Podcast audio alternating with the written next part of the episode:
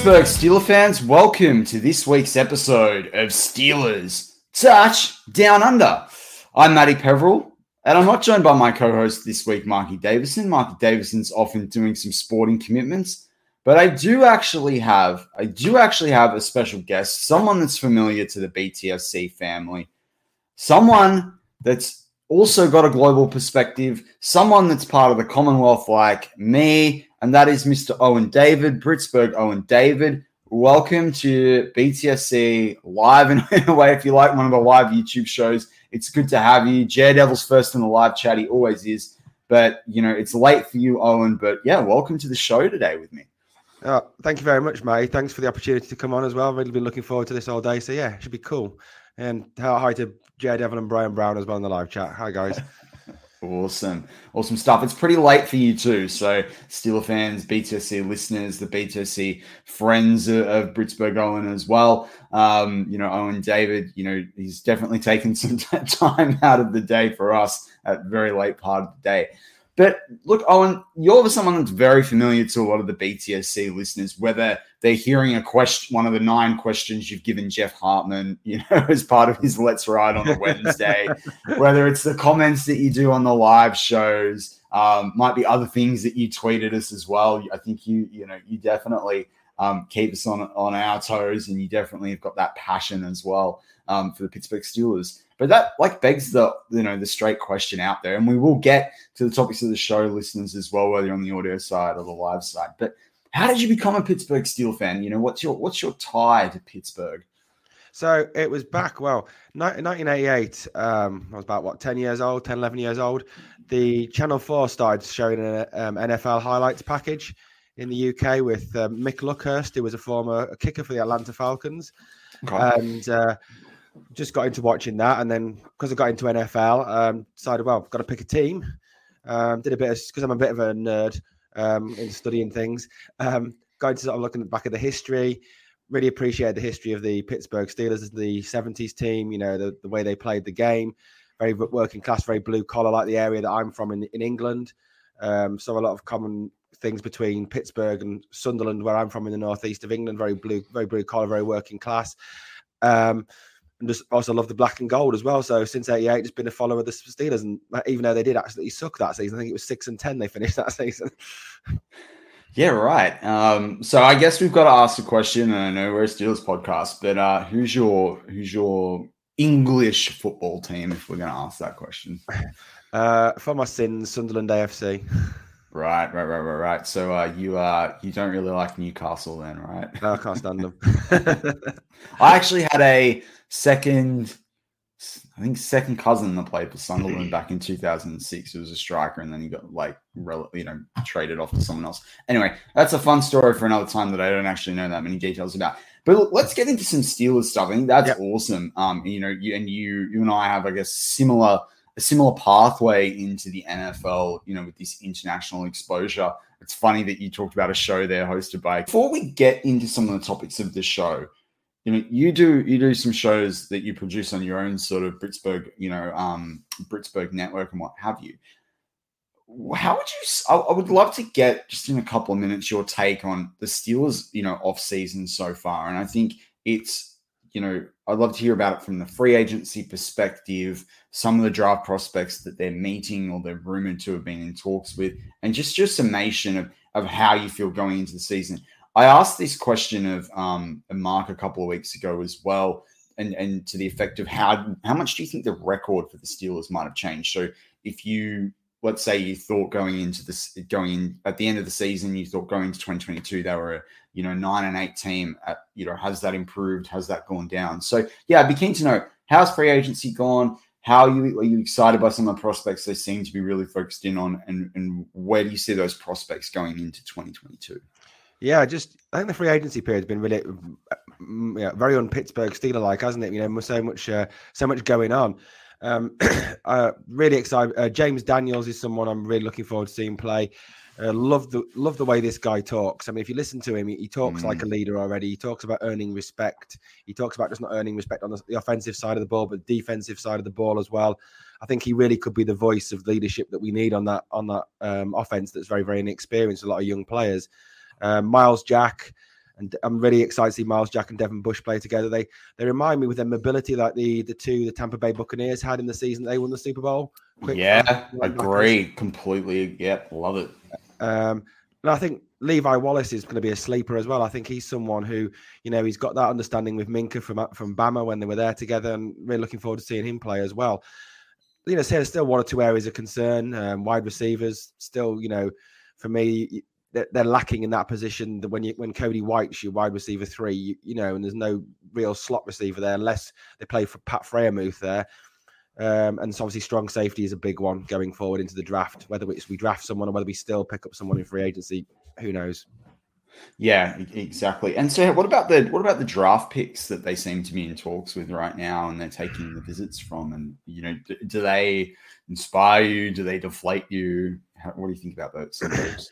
um, I think, yeah. I mean, I've been I mean, I was a Des, bit of a Des Ridder fan since um, the start of last season. I watched some of his college game, um, so he would be someone that would be, a, I think, a late first round if we traded back, or would be a second round pick. He, he's someone who does excite me. Who I think, given a year to learn, could definitely come through because he's got he's got he's got the NFL size, he's got the arm, he's got the mobility.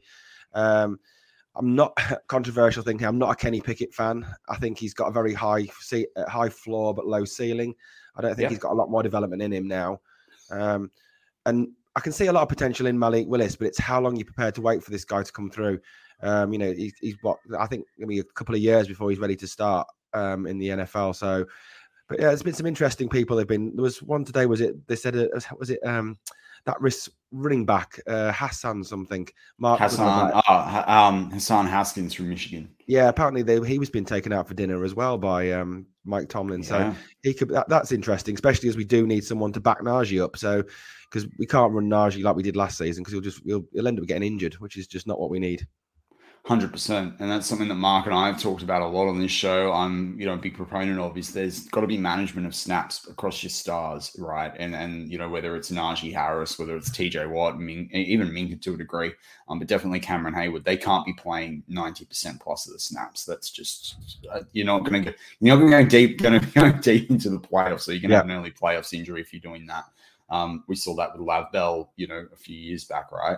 Um, yeah. And George Test in the live chat, you know, brings up correctly, yes, that Spillane has signed his um, tender today. So that, that's positive. That gives us a bit of depth there. It takes the pressure off potentially drafting a linebacker, which is something we'll uh, we'll get to a little bit later on.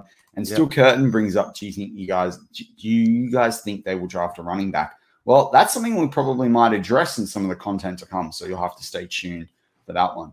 Um, so, oh, and I guess with with some of these rookies in mind, that you know, as I said, we've talked about there, some of the free agents in mind as well. You know, how are you feeling going into the season? As as I alluded to earlier, has that has your perception of what the record looks like changed? Has it remained the same when you factor in, or we don't have the franchise quarterback in Ben Roethlisberger, who even with a aging arm can still you know win six games by you know in the fourth quarter. Um, you know, yeah, how how are you feeling going into 2022? Yeah. I'm optimistic. I, I, I think you know there's a lot of rubbish been spoken about the fact you know we've oh you've got the worst quarterback in the AFC North, so you're going to be fourth. But you've just got to look at that. Even without a strong safety, look at that defense that we've got. That defense that is a scary defense, and you know, you can have the best quarterback in the world, but if he's constantly got the likes of TJ Watt, Cam Heyward, Stephon Tuitt, if he's back, Alex Highsmith in his face, he's not going to be able to throw the ball very well, is he? So can't go through his reads, can't go through his progressions. So with that defense there, I've got utmost confidence. And also, I think none of us really know what Mitchell Trubisky is going to be like next season. We, have you know, we've only got to hope that he that time in Buffalo working under Daboll and Ken Dorsey and working alongside Josh Allen has had a real benefit on him. And if you listen to what he's been saying in terms of his mindset's changed, the things that were holding him back in Chicago under an awful head coach like Matt Nagy have gone now. So, you know, I'm positive about that. Yeah, and, and I completely agree with you there. And I don't know, I don't know if he is the worst quarterback in the in the AFC North, and that might sound controversial, but uh, you know, I think when you look at Lamar and you look at the you know his arm and what have you, don't get me wrong, you can certainly throw the football, you know, in terms of you know depth and distance, but you know, I I like a lot of what I see from Trubisky and extending the play, right? Like I like I, I think you know a lot of the things that I saw hyped about Zach Wilson and the way he can move around and sling the ball, and I'm not saying Zach Wilson's done enough in the league yet, and I'm also not saying Trubisky's necessarily. I mean, they're both pick number two. I'm not saying Trubisky moves around as well as Zach Wilson. I've not nearly watched enough tape on them both to make that full assessment. However, what I, I have seen flashes of that similarity where they can extend the play, they can sling the ball on an on an angle, they you know they'll be able to throw someone open you know, I, am really excited by that opportunity. I think you, you know, you brought a name up before in Pat Freiermuth. Well, you know, you look at the way that the tight ends were used, you know, there or they were tried tried to be used. You looked at the way like he tried to throw the football as well. You look at the way I, I talked about this on War Room a few weeks back, three or four weeks ago, where I talked about the role of the tight end as well and the way that that position needs to improve in terms of we're not getting nearly enough yards out of that position. Mm. And if you look at the Super Bowl winners from the Patriots through the Eagles through to you know what Kelce does with Kansas City, and then you look at even what what Tampa Tampa did in the way they've used a few different players, but they have they even brought in Gronk back to be able to do it, and then and then you look now, or even the, what the Rams tried to do to a degree. You've seen this evolution, and the way Bengals use you know Uzomah the tight end becomes really crucial. And I yeah. do know that there's a lot of linkages there for Trubisky. So that excites me as someone that really thinks the tight end position is quite underrated and who thinks Freiermuth is a you know could be a top five to top three um, you know tight end in the league you know as his career goes on. So I set you an interesting well I set us an interesting task and it's what we're going to cover in the show today. So BTC listeners, what what Owen and I have done, and we're going to go through this, and we'd love questions from the live chat too. We'll try and answer them. I think everyone's really keen on who which players can be drafted here, which players can be drafted there.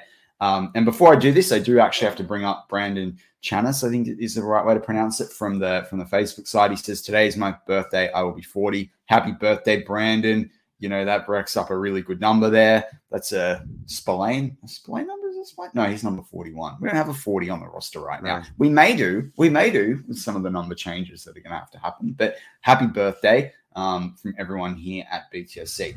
But moving back to what we're going to discuss. So there's a lot of mock drafts that you're seeing produced by, you know, Yamel Kuipers. You know, there's a mock draft article that goes up on BTSC um, each week. That's behindthesteelcurtain.com, your one-stop shop for all things Pittsburgh Steelers all these different mock drafts that are being done, fans are doing them. You know, I always get, you know, joked about because in the BTSC Slack channels, I do a bunch of trades and work out how to get 13 picks, but I'm offered them all, right? And that it's not it's not a crazy thing. It does happen. You see teams with, you know, eight eight plus picks, nine, ten picks. And I just see value in trading back. And then the stats to me show that. You look at Super Bowl winning teams over the last six, seven years, they're getting key, you know, contributions outside their big guys from second and third round picks. The hit rate on first round picks is not that great.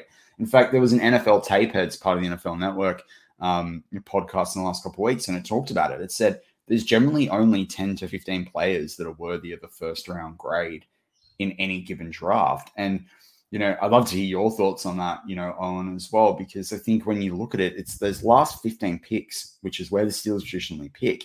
And it's why there's so much controversy sometimes those guys are second round guys, but maybe they fill a need. I mean, I don't know. I do, well, how do you feel when when you hear that sort of an insight? I think, yeah, I definitely think there's some truth truth in that. Um, you know, you've got to look at some of our, I suppose, what Terrell Edmunds been a classic example of that. You know, if he gets a lot of criticism, if he'd been a second or third round pick, he wouldn't be getting the criticism he gets now. I don't think. But uh, yeah, it does seem there's a very hit and miss with the drafters, especially in the quarterbacks as well. You know, you look at some of the quarterbacks that are taken in that first round and who were very highly thought of coming out of college, but then just end up being a complete bust in the NFL. Um, past years, this was you know absolute. You know, JP Losman, um, who else? Um, Ryan Leaf, people like that who've just been absolute busts going through. So yeah, it's very much hit and miss. And just because they look good in college, it's NFL is just a complete different level. And you know, just because you shine in the college game doesn't mean you're going to shine in the pro game. Hundred percent, and you know uh, uh that's exactly it. Like, and you look at those quarterback positions. You look at, and you know, it's funny about Terrell Edmunds. Like, I was not a fan of him going through the first three years. But you actually, if I don't, you know, some listeners may be familiar with this, but Pro Football Reference do an AV rating, an approximation value, right? That they assign to someone given their season, and it's ranked on their performance, and it's it's I guess scaled against other people in that position and other people in the league and what they've done. If you actually look at picks between 2019 going back to I think it's 2014. So they did five years of first round picks. They do an average AV for the players yeah. drafted in the first round. Now at safety, I think it's like a five two, and I think Terrell is averaging like a 5.4. So he's actually, despite what every fan might say about what we see on tape, because he doesn't get picks, he's actually delivering, you know, what a safety is expected to do in the first round. Like not and, and I think the Steelers fans, you know, it's like when we talk about the outside linebacker position, we are used to having a Troy Polamalu, you know, someone yeah. that's going to be the best at the position in the league. Just because we don't, just because Terrell Edmunds isn't the best in the league, he might be one of the top ten. We see that as a bust, and it, it's it's this funny, you know, sort of mindset that um, that we can adopt. But I want to get back to back to what we prepared. So, what Owen and I have done is there's two particular sites. There's many many different sites you can get mock drafts on, but there are two that you know I often use that I feel over the last few years give me a pretty good feel for it. And it's not PFF because if you actually do a mock draft in PFF, they scale this to where everybody picks. It's not about the consensus of where everyone picks. It's about looking at what people actually scouting the, the positions are. Um, and I can't have any faith in a site that doesn't even count sacks properly for the NFL. So well, I pushed away PFF. So what Owen and, I, Owen and I have done is we've done two two drafts, one with the Draft Network and their mock draft, and we've done one with Pro Football Network, who often, you know, they seem to get a lot of the, the kudos for having probably the, the, the better mock draft or the better rankings, because a lot of these mock drafts are decided by rankings. And so it's very interesting when you run a mock draft in December versus when you run a mock draft in April and where people go. In fact, there's yeah. a lot of fluctuation. There's people that move from top 10, top 20 into into 60. And you'll see that in how it's going. And and you know, like there's a cornerback like Mykael Wright, for example, out of Oregon. In one of those two sites, he's ranked a prospect ranked 222. If you go back three or four months, he's a prospect ranked in the top 100 and sometimes in the top 60. And he's someone that will probably be a very good cornerback in the league, but he's sitting there at 222 mm. right now. So that's kind of where, uh, and you know, there's a lot of things that go into that. Kayvon Thibodeaux is another one first round pick, you know, six months ago, not a first round pick now. People are saying that because coach is starting to look at the tape and go, he doesn't necessarily have what it takes. Um, you know, he's he might be a bit limited. He might be more J- Jadeveon Clowney like in the NFL and all those sorts of things. So we're going to run you through our picks there. And then what we also did is for Pro Football Network, we did a draft where we were happy, or uh, well, we'll see what Owen's results were, but we're we were happy to accept a trade in round one if we were offered it. No, we didn't go out there and seek it ourselves. We were happy to accept it, and it'll be interesting to see what the results of that that that the, that being offered that are, and the way that Owen and I might approach that if we were in the GM's position. Yeah. So I think it makes sense to start with probably um, the draft network first because we've only done one draft with them because trades weren't possible in the way that we set it up. Now, there's a couple of caveats the way Owen and I did this. Um, we did this on their predictive rankings. We did all seven rounds, and we also did it in fast mode. So it was about gut reaction. It wasn't about sitting there and thinking who's taking this, who's taking where. Now we may have applied that, but we did it in as fast as a simulation yep. as possible in the way that we did it. Um, I basically took an approach with my drafts of best player available while thinking about the, the cornerback wide receiver needs. I took less emphasis on a, on a quarterback. Oh, and is there any sort of caveats that you took to these to these mock drafts that you did? Yeah, so again, it, I very much worked on the sort of best player available at the positions of need in that round, not necessarily the best player available, because you know sometimes it's an edge rusher, sometimes it's someone we just don't need in those early rounds. So yeah, definitely taking sort of looking at best player available in that round at that position.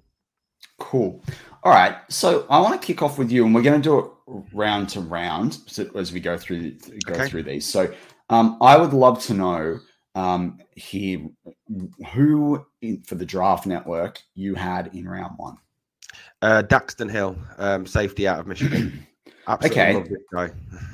Interesting, because I've seen. So I heard some interesting stuff this week. That I mean, some people will sit there and go, you know, that's crazy. But I did hear from some NFL pundits around the fact that, you know, Daxton Hill could potentially, but if, depending on the team, particularly if they want to play a left and right safety, Daxton Hill could come off the board before Kyle Hamilton. Yeah. What do you What I do think, you think about that as someone that, as someone that likes Daxton Hill? I, I mean, I can see that totally because Dax, Daxton Hill, he's lightning quick. I mean, he's got cornerback speed. There's a lot of people said that he could actually even play cornerback. That's how quick he is. Um, he's also been he's also been described as being very much like the honey badger as well, the young version of the honey badger. So I think he, he, yeah, he will rise up the rankings. He's got a good football education at Michigan as well. Um, uh, definitely could see him Kyle Hamilton seems to, I don't know, just recently seems to have his stock falling, despite people talking about him being uh, like a future Hall of Famer already. So it's interesting that definitely. Yeah, interesting. Um, I'm going to give you one guess. Who do you think I took at number 20? Um, oh, some go on, tell me. I took Devin Lloyd. Oh, he was yeah. sitting there on the board yeah. for me. Um, I find it hard when he's in a mock draft not to take Devin yeah. Lloyd. And and when I think about it, and I think about Myles Jack and the speed that he's got, and I think about someone like Devin Lloyd and the versatility he's got, and I think about Devin Bush costing $10 million, which has got to be decided. I think it's two days after the draft ends. Yep. You save 10 million, like that 10 million next year on the cap might be the difference between, particularly if you don't have a to it, that that's like 20 million. That's a top wide receiver. That's someone where you, if Trubisky has a good year, you can pay him and you don't have to worry about everyone else. That's money that you can give to Minkah. That, you know, there's a lot of things you can do with that money. Um, and so I, I continue to find it hard if Devonte Wyatt or Devin Lloyd are on the board yeah. to bypass them. And I think, did you did you happen to note down who was some of the other the picks in in that first round by some of the other teams? Yeah, um, um find it. I'm fine. Yeah, yeah. So who who was picked ahead of Daxton Hill for you? I'd love to know if you just run through the run through the order. So let me just find it on my phone. Uh, who's picked ahead of Daxton Hill? So Hill went at 20. So it was my pick at 20. Uh, ahead of him was um, Zion Johnson. Um, he went at 18.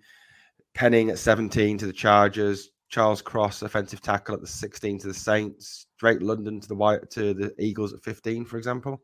Yep. Uh, who was 19? 19 was Jameson Williams to the Saints, which I yep. which I don't think is realistic. I don't think he'll fall that far.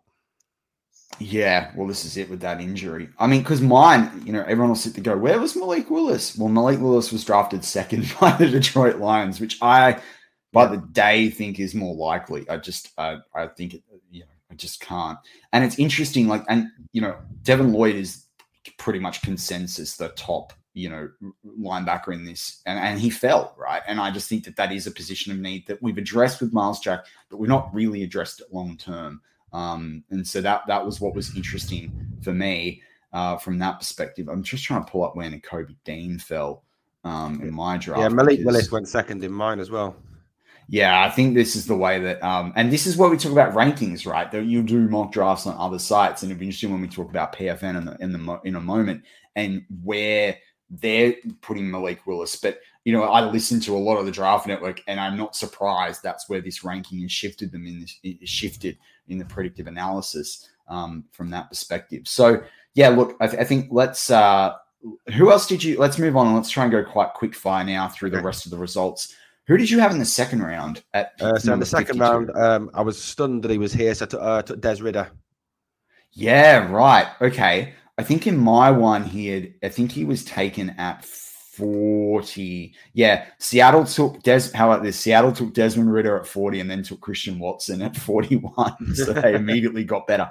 Ritter to the Seahawks is something I'm hearing a lot of yeah. similar sort of style fit with how they drafted Wilson. I had our other favorite on the board. I've doubled down on defense. I had Travis Jones. Yay. I just thought at 52 and not knowing where Stephon Tuitt is, how could you pass up Travis Jones at the moment? I think they've done enough on the O line to get by this year.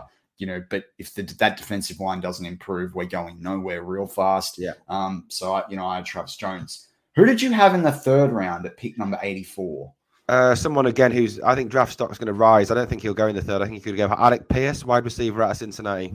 Love him. I talked about him this week on War and yeah, completely did, yeah. agree. Um, yeah, this was hard for me. There are a few wide receivers on the board, but I still felt that corner was an issue as where we stood today. So I actually picked a name and I probably picked him a little bit higher for most people, but 80 to 120 is probably a fair representation of him. But I picked Alontae Taylor, who's about six foot two, 196 ish pounds um, out of, oh, Tennessee, I think, with him. Um, really good cornerback, ran fast. I think he ran in the four fours. Um, I just think he's someone that immediately you can put in this room as probably the third cornerback if you had to right now and develop him. Uh, I, I, just I found it too hard to pass up a cornerback there, particularly with the way the rankings fell. Um, you know, with, with the draft network at that point and the cornerbacks that weren't off the board. They did have um, Goodrich out of Clemson ahead of him, but I didn't. I don't like Goodrich's measure, measurables so much, and there's some things there that I think Alontae Taylor is a better long term prospect. Yeah, so who did you have in round four at 138 through the so round, round four took uh, just someone I thought was a solid defensive uh, defensive line, Matt Henningsen out of Wisconsin. Big yeah. Guy. Yeah, nice, nice. He's someone that I, I, he's been one of those guys on my list that I'm like, I need to do more going into the draft with him. I like him in the fourth and the fifth. Uh, I just haven't had the chance to get into him, so I'm glad that you talked about that name. I, I, I might even try and look at that for War Room this week. It was well, I picked someone, a. Oh, it, was, sorry, it, was just, it was just someone who I heard that he was a big mauler. He he's just there as the sort of player we need if we're going to develop the running game. That's what I heard about him. Anyway, I heard someone talk about him. I can't remember who it was now, but yeah, he was definitely yeah. that mauler we need. Exactly, exactly. I then had um in so for me in the fourth, I had a player who's not going to be there in the fourth. He's probably a top 60 pick, and people are going to go, What the hell? But if you actually look, he's been fit through the process. He is got better measurables than Tyler Linderbaum. Uh, you know, there's people on this BTC network that will argue to the cows come home with me, but I'm hearing this from people that are hearing things from league sources.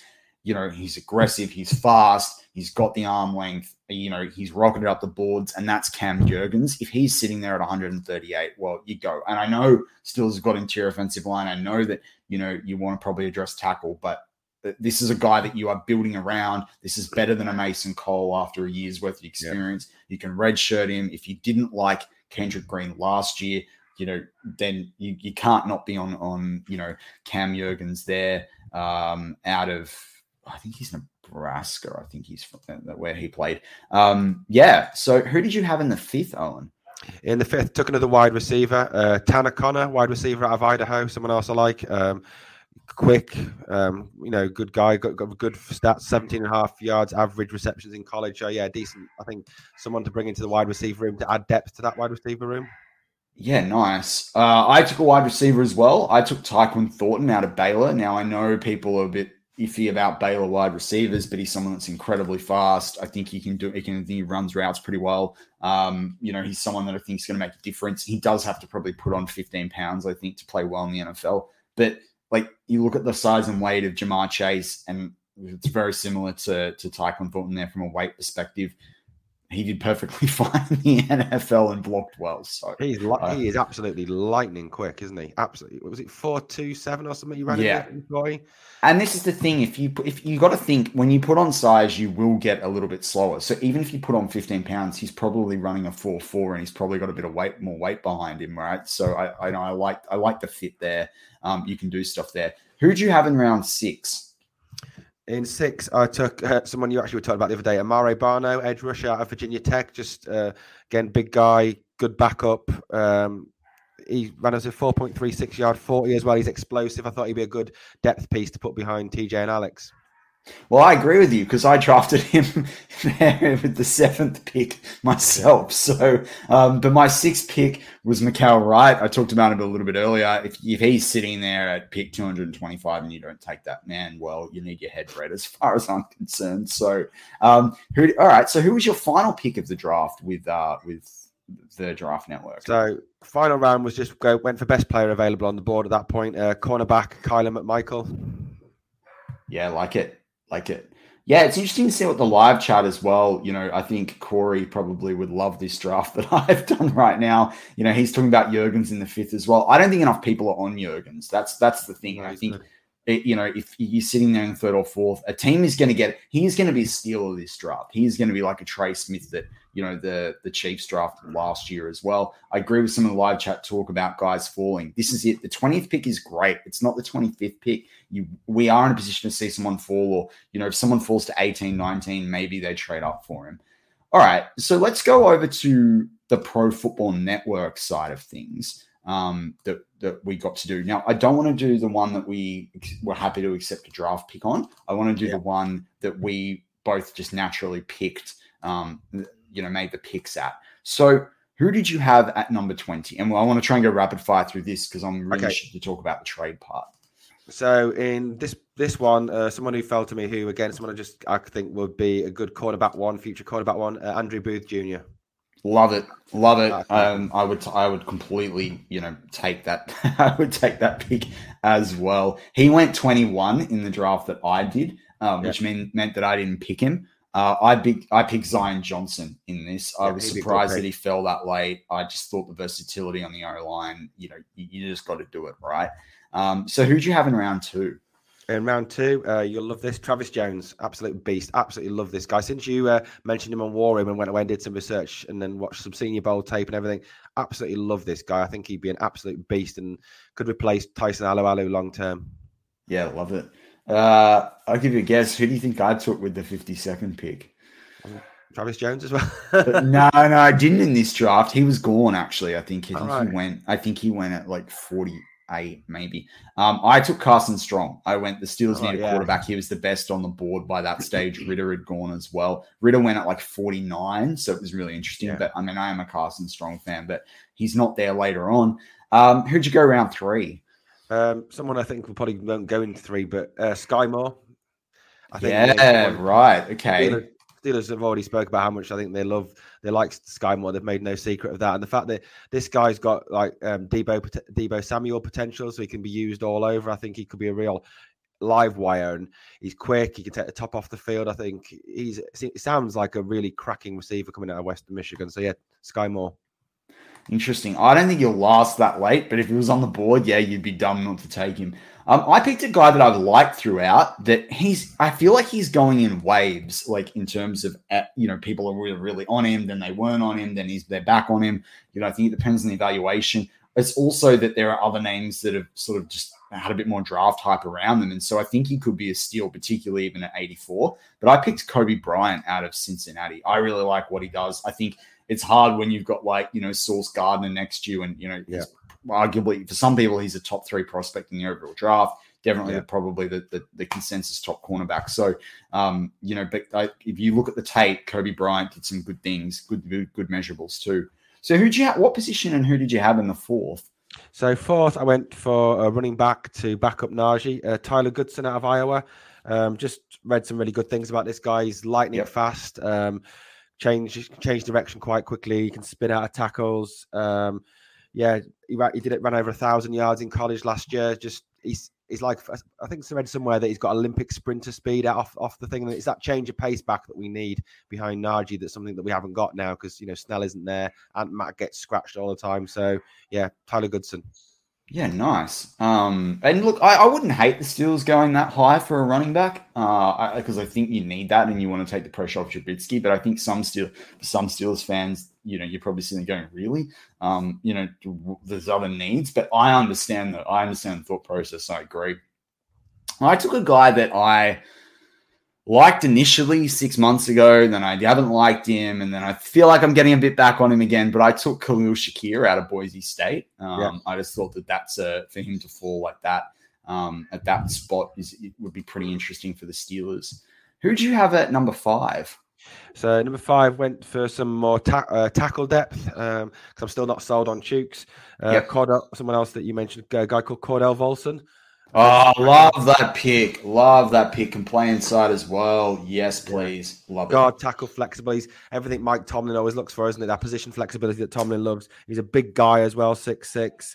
Um, good run blocker, good pass pro. So yeah, it'd be good depth as well. I think perhaps long term replacement for Chooks. And everyone, Owen clearly listens to War Room because I was the first guy I previewed in the first podcast of War Room for the 2021 season. Uh, I have talked about him since, but yeah, I love Cordell Volson. I just think he's not getting nearly enough hype. Um, and he really impressed at guard, which is interesting because he hadn't played guard since his first year of college. But he was really impressing at the East West Shrine Bowl. I think that's where he, that's where he was playing when that happened. And then he backed it up. I can't remember. I think he went to the Senior Bowl, but definitely East West Shrine game. Um, and then who did you? Uh, so I had Derion Kendrick there, cornerback out of Georgia.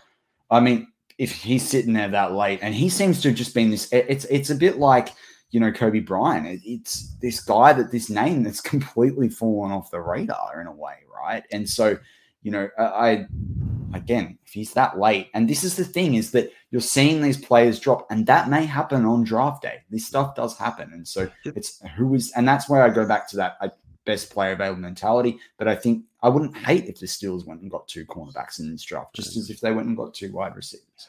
Do you think Kendrick drops though because he he's in that Georgia team with so many other stars that he just gets forgotten about because they've got Wyatt and D- Jordan Davis, Channing Tindall, and so on and so forth? I think so. He had some off the field stuff as well about a year ago. I think before that, I think he was a transfer before last season. I, am trying to remember. Maybe it was at Clemson. Um, and so you know, from that perspective, I think that falls into it. But yeah, I think it is. It's just everyone else is focused on Georgia, and Georgia's going to have like 15 players taken potentially in the first mm. two days of the draft. I mean, it's just it's just incredible. Um, so who did you have with the with the final pick? The sixth round. Oh, sorry, the last yeah, the last yeah. last two picks. Who'd you have? Tell uh, me. The I had Bo, Mel- Bo Melton, wide receiver out of Rutgers. Um, nice. Just again, bit of depth there, speed, good guy, good attitude, good character, good. Just someone to again to add depth to that wide receiver room. And then who'd you have in the seventh? And then I'll give uh, my two last ones. Uh, Myron Tagovailoa that uh, Tua's cousin, just again for depth in the edge on the edge uh, rusher position. Yeah, I don't mind that. I don't mind that. I somehow feel like he might be available. He'll either go in the fifth or he'll be like a UDFA. Yeah. Well, I picked a uh, a potential fan favorite, you know, for the Steelers in Connor Heyward um, at yeah, 225. Yeah. I just thought the versatility there. I hadn't taken a running back. I like that, you know, the, the, could play the third tight end spot as well. And then I picked a guy that I'm seeing some hype from, and people are really liking his tape. And I actually think he'll be taken higher than a, he's, he's on a lot of people's radar. And that's Kyron Johnson, edge rusher out of Kansas. I need to do a bit more on his tape, but I am starting to hear from some people that I have a lot of respect for in this draft process. Mm he's a name that they're starting to talk about a little bit better. And, you know, to, again, that late, you know, with that potential, I'm happy to take a flyer there. I did also think the Steelers, I thought this consistently, the Steelers need depth, um, yeah. you know, at outside linebacker and, you know, in the seventh round, if there's a guy like that that's got potential, why not? Um, particularly now you've got Avery, the veteran, in that room as well um, to support that out. All right. So I now thought it was interesting. I gave so I gave Owen and myself the parameters of you could accept a trade in the first round, and that was it. So it wasn't about getting 15 draft picks. It was just some because 20 there'll be more teams interested in the 20th pick than I think a lot of people realize right now. Um, or there'll be teams that you know might trade back and then want to trade back up into it. So Owen, I'd love to know who you um what the trade what the trade was and then we'll go through and um and and pick them through. And I think you can tell me. Um, yeah, we'll go round by round again, but we've got to. Okay, so the trade that was offered uh, was the Bengals. Uh, know, as much as I don't can't stand them, but you know, took the trade for them. So they. Who did they pick? Who did they pick with the twentieth pick? They. Let me just find that. They chose. Find it very quickly. Uh, Tyler Linderbaum. Right. Okay. He's got better on the O line. Supported Joe Burrow. Okay. And so, so then, how did you go? What, like, actually, yeah, run me through what were what were your seven rounds of picks, and then you can react to mine. Yeah. So seven rounds. So they, the, I got their thirty-first pick. I went for Des Ridder there because I don't mind taking late on in the first round. Yeah. Um, five years though, too. You get five year yeah, deal. Five year deal. Even though I did see him, some was it Chad Reuter's draft today, where apparently we, we, we traded up to twelve for Ridder, which I don't think is realistic. Oh yeah, uh, ridiculous. 52, uh, picked my second round, took Jahan Dotson at Penn State. Um, he's a fantastic receiver. I've watched a lot of, I'm a Penn State fan and watched a lot of him this year. And I think he was really good. Um, someone I don't think would fall to the third round, but he was there. Bernard Raimann, the Austrian guy, the attacker. Oh, yeah. Yep. Guy. Um, then fourth round, a cornerback. Again, showing my Penn State bias. Tariq Castro Fields. Okay. Yep. Uh, fifth round was Tanner Conner. Uh, sixth round, Jack Sanborn, big bruiser out of Wisconsin. Yeah, I like him. Yep. And then the last round, Connor Heyward for his for the, again for position flexibility, like you said earlier, with his tight end wide receiver, and also keeps uh, Cam happy as well. It's funny when you get a trade and then you start to immediately go into your biases, right? Like yeah. I think that that's just really funny how it naturally. I did the same thing. It's just funny when you go, "Oh, okay, cool. I've got another pick here," and this is how I, I do think teams sort of look at it as well. They go, "Got another pick." I'm picking later. I can almost afford to take a flyer on, on, on some things. And you see it like there are some picks that Cincinnati made last year. You know, like some of the tackle, like Carson. Uh, I think it's Carson, the tackle that they got, um, or came in the tackle that they got. You know, there's some there was some O line in different spots. Even the Steelers. You look at like Buddy Johnson. They had a fourth yeah. pick, right? They got Dan Moore and Buddy Johnson. I think Dan Moore was their actual pick, and then the other pick was like yeah, when you get Buddy Johnson or trading the, the fourth round for the next year to get back into the fifth to get Loudermilk. Um, from my perspective, so I did a trade. I got offered a trade by the uh, Kansas City Chiefs. And they, so that I moved back to 29 and I also got the 94th pick. Now I got offered three different sets and some of them were multiple picks, but this had the highest first round pick that I was being yeah. offered and it, had the sorry second highest, but it had the highest next pick that I was offered. So I got 29 and 94. So I thought, you know, an extra pick in the top 100, you know, just outside the third round, perfect. Um, so the Chiefs picked Dax, Daxton Hill. So he yeah. went where you had him with um with uh, one of our other mock drafts. Yeah. And then I, so these were my picks, and I'd love you to re- react to them as they go through. Owen. So yeah. I picked um, Jamison Williams or Jameson oh, wow. Williams, sorry, at 29. He fell that late. You know, the thing about Jameson Williams is he's probably not ready six months into the season. If I I took it from the mindset they could still go get a veteran wide receiver, but that if they did that, that's incredible value at 29. Steeler fans, you get you know five years with him. If he plays a little bit this year, great. Even if he redshirts, he can learn the NFL process, yeah. learn the routes, learn what it's like to be in the locker room get back healthy, and then we've got a lights out wide receiver. Yeah. So I couldn't I couldn't bypass him at BPA at like the thirteenth ranked player on their um on the PFN's list at twenty nine. I then went and picked Travis Jones at 52, get better on that, interior line, consistent there. Uh, Martin Emerson, cornerback out of Mississippi State. Yeah. Um, someone's been on my radar. I know the Steelers have been talking to him, so that seemed like a logical fit too. This is where I got this is what allowed me to get Travis Jones at 52 is that I knew I had 94 and I knew that one of those linebackers like a Beavers or a um, uh, Anderson um, or a couple of the other guys, I'm having a mental blank there, were available. So I picked Channing Tindall out of Georgia there oh, at 94. I love it. That'd be a great pick. That'd be a fantastic pick. so I thought, why not the value there? I then went and got uh, Cam Jurgens at 138. I yep. stayed consistent there. You know, I've beefed out cornerback, wide receiver, linebacker. I've addressed all the needs except for quarterback yep. there. So why not? I then went and got Amaré Barno, so similar pick yep. um, to where you had him there, uh, 208. I then went and picked Jaquarii Roberson, um, which is nine, not on many people's radar, might be on yours, Owen, after listening mm-hmm. to some of my shows. Um, you know, ranked really low with PFN, ranked much higher with the Draft Network. Yeah. But he's a guy that can extend the field. He's a guy that runs a four, four, four, four, five, 40 yard time, lots of experience. Why not? Um, although, you know, he may be available as a UDFA. Uh, and then I, well, my final pick was Connor Heyward. But yeah. if you, if that, this was their draft, how would you, how would you be feeling with that, Owen? That's a decent, that's a decent draft. That I mean, you got Jameson Williams there, I mean, I know like I said, he's got the injury, but this guy's got, I mean, he's got potential to be like a Tyreek Hill. He's that quick. He he he'd be he, he would be a light side. He'd be like a Ja'Marr Chase like that. Yeah, that'd be quite. That would I'd be happy with that. And Channing getting Channing Tindall as well would be fantastic. I think that'd be sort of that beast we need in the middle that we've been missing now for this sort of last season. That so I think was part of the reason why the run defense was so poor. So yeah, definitely that was a good draft there, Matty. Cheers, I thought you'd like that one. I liked your draft too. I like some of the names on there as well. Um, so that wraps up some of those mock drafts. But I guess the takeaway, um, and I'd love to hear your opinion on it as well, Owen, and then I think we're probably going to wrap up the show. But you know, doing these mock drafts, particularly with the parameters that I gave you, I, I don't know who you, you, usually run your mock drafts through. Um, how did you find like were there any takeaways you got by doing two different trialing two different systems so close together different rankings um, and then even factoring in a trade? Change any perceptions you have about how the draft might fall? Yeah i think i usually use uh, PFN anyway. But yeah, so. using the draft net, draft network, it's interesting to see the, the the vast differences at times in where people are placed on those two on those two platforms. So you know, it could be a, ten, a telling sign as to where teams have got them placed. I mean, Derion, Derion Kendrick's a classic one. I think he's rated a lot higher on draft network than he is on PFN, for example.